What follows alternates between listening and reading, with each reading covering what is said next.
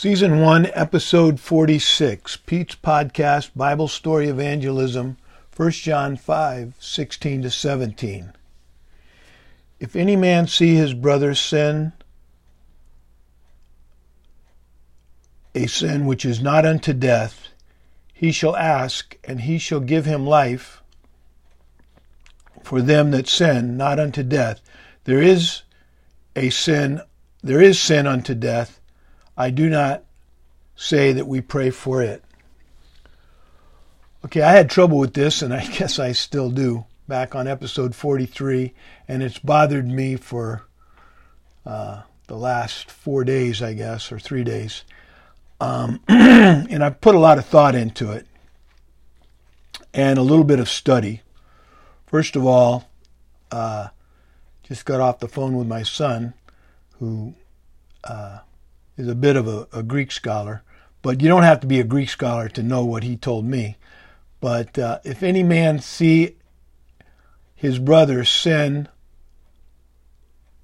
a sin which is not unto death, the indefinite article there, A, has been provided by the translator.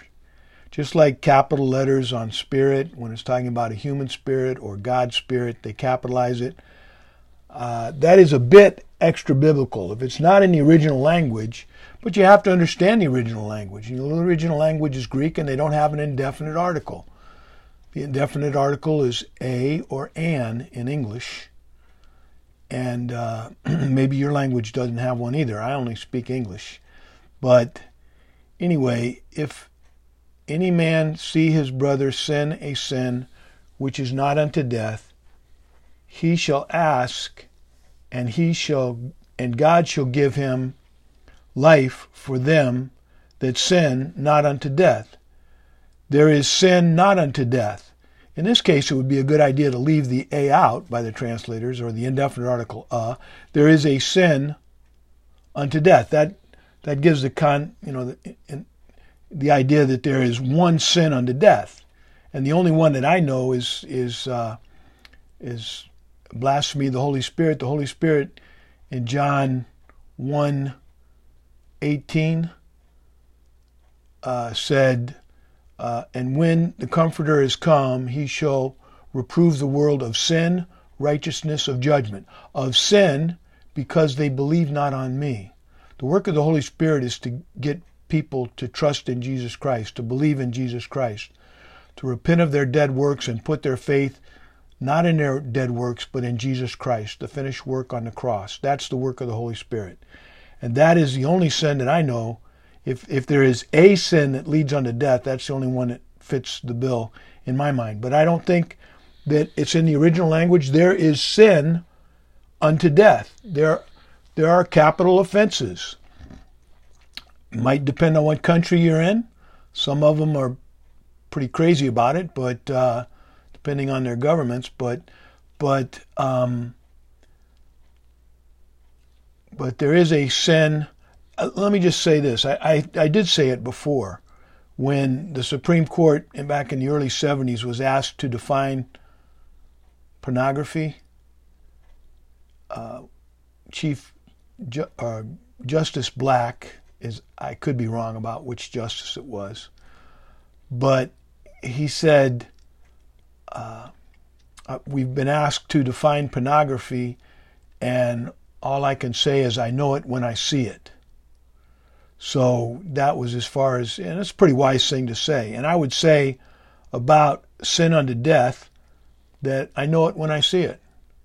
And that's why we have juries for sentencing and judges for sentencing, sentencing and um, so um, so what is this saying?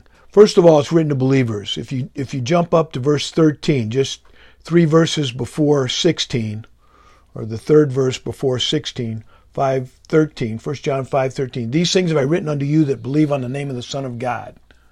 That's a pretty clear statement at the end of 1 John, who 1 John is written to and why it was written, that you may know that you have eternal life and that you may believe on the name of the Son of God. That's why I got to 1 John 5, was to talk about that verse. But I like to read the verse in context. And so I got into trouble on 16 and 17. I felt like I got into trouble, and I, that's a great way to learn. Because when I am teaching and all of a sudden I uh, am lost, that is unforgettable. Un- you might call it unforgivable, but I, I'm pretty ready to forgive. But I come back and I correct myself. So I put a lot of thought. This is a great way to learn. I learned today that there is no um, indefinite article in the Greek language. It's put in by the translators.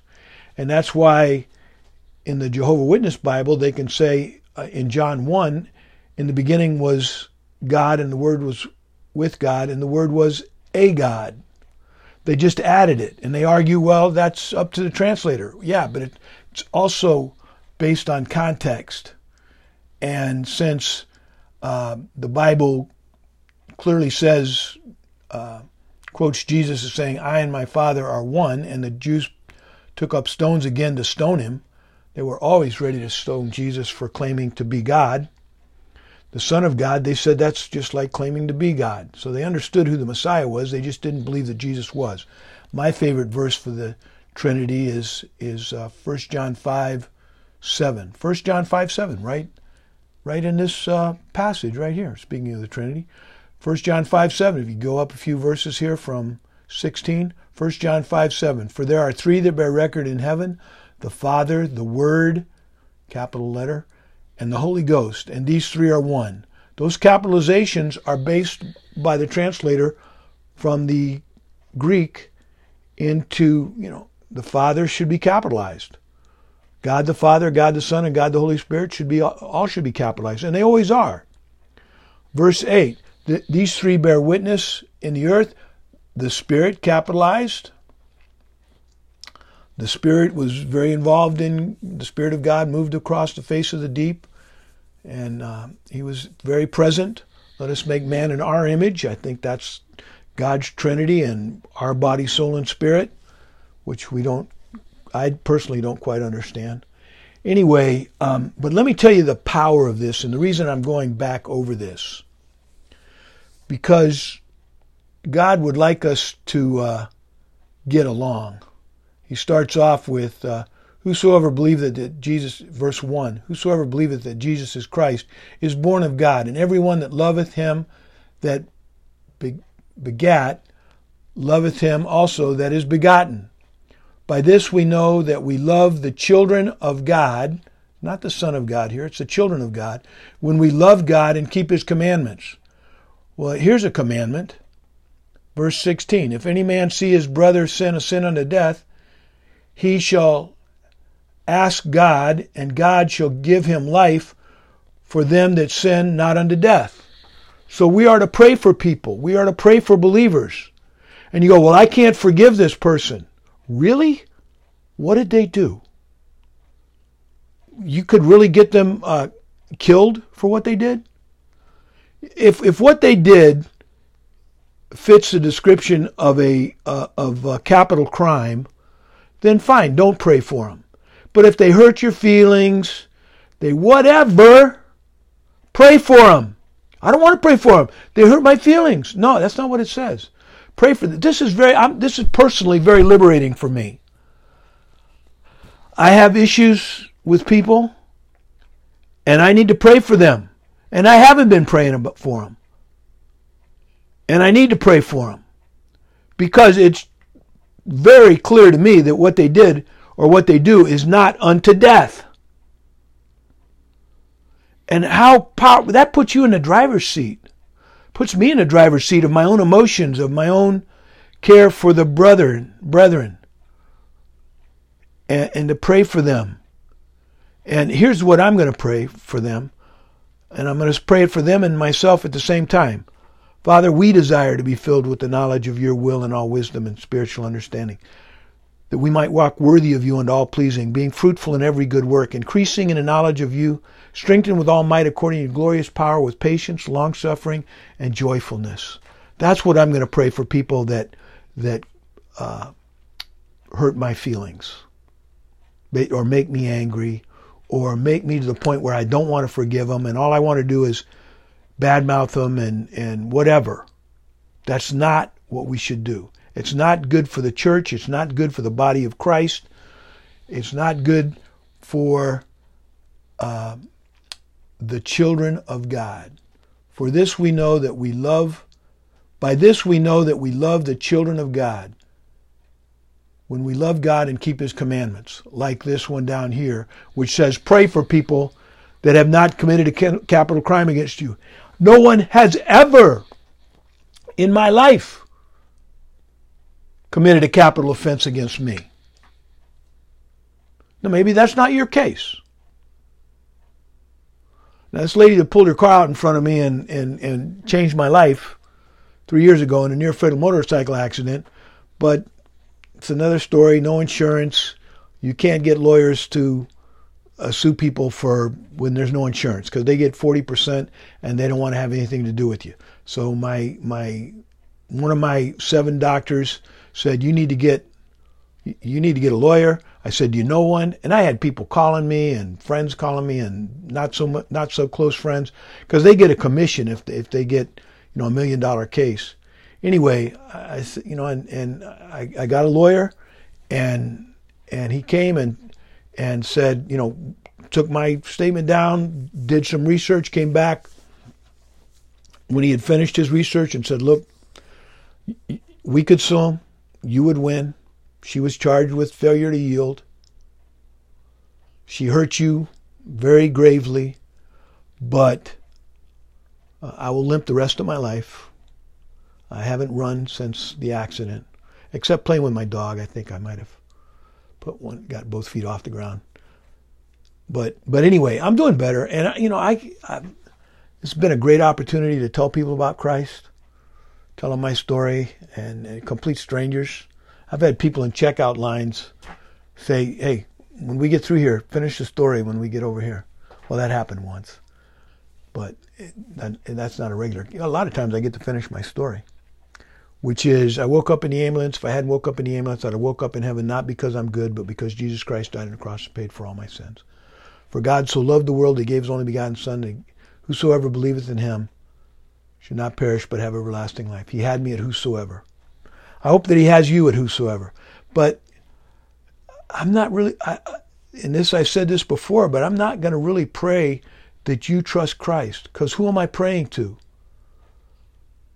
For God so loved the world that he gave his only begotten Son. He's got a lot more skin in the game than I do. He desperately wants you. He, the Lord is not slack concerning his promises, some men count slackness, but is long suffering to usward, not willing that any should perish, but that all should come to repentance. Repentance of dead works, or reconsideration of who Jesus is of, of, of is God worthy of your trust for salvation? That all should come to reconsideration. That's what you need to do if you haven't trusted Christ. You need to reconsider. And according to the Bible, I think some of you will. And read uh, the end of the second to last chapter of Acts, where, where some came to Paul and believed at the end of his life in Rome, and some did not. I think that's just how it is. Some will believe and some won't. And that's your eternal life that you've just, and in, and in that case, it, the, the sin unto death is eternal separation from God. The first death is separation from your body. The second death is separation from God. Now, what about should we, you know, I, I don't know. I, I just, like I said, I have never should we pray for everybody? No, according to this, we shouldn't pray for people on death row. But you know, then that begs the question: What about you know people that have been you know wrongly accused? So that whole thing comes up. But um, you know, if life was easy, everybody would would do it real well, I guess. But um, anyway, I wanted to touch on this because of the fact that it's encouraged me to forgive and forget and to pray. And my prayer of choice is um, Colossians 1 9 through 14, which Paul prayed daily. And the first half of that is, and I'll close with this we desire to be filled with the knowledge of your will and all wisdom and spiritual understanding, to walk worthy of you unto all pleasing, being fruitful in every good work, increasing in the knowledge of you, strengthened with all might according to your glorious power, with patience, long suffering, and joyfulness.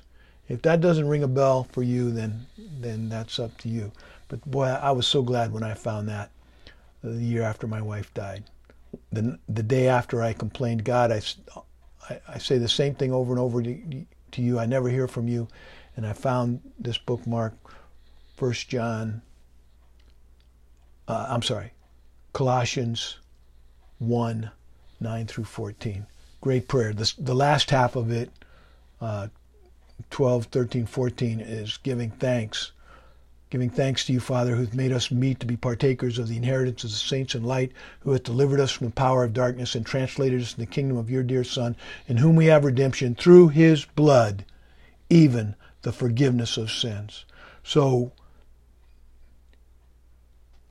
I've, I have never been sinned against where I could not forgive and pray for that person. And that's very liberating to me. And that's one of the reasons I love teaching, is because I learn. Hey, have a great day uh, or great night, whichever the case may be. And I'm going to say adios, which means to God. And I'm going to say via con Dios, which means go with God.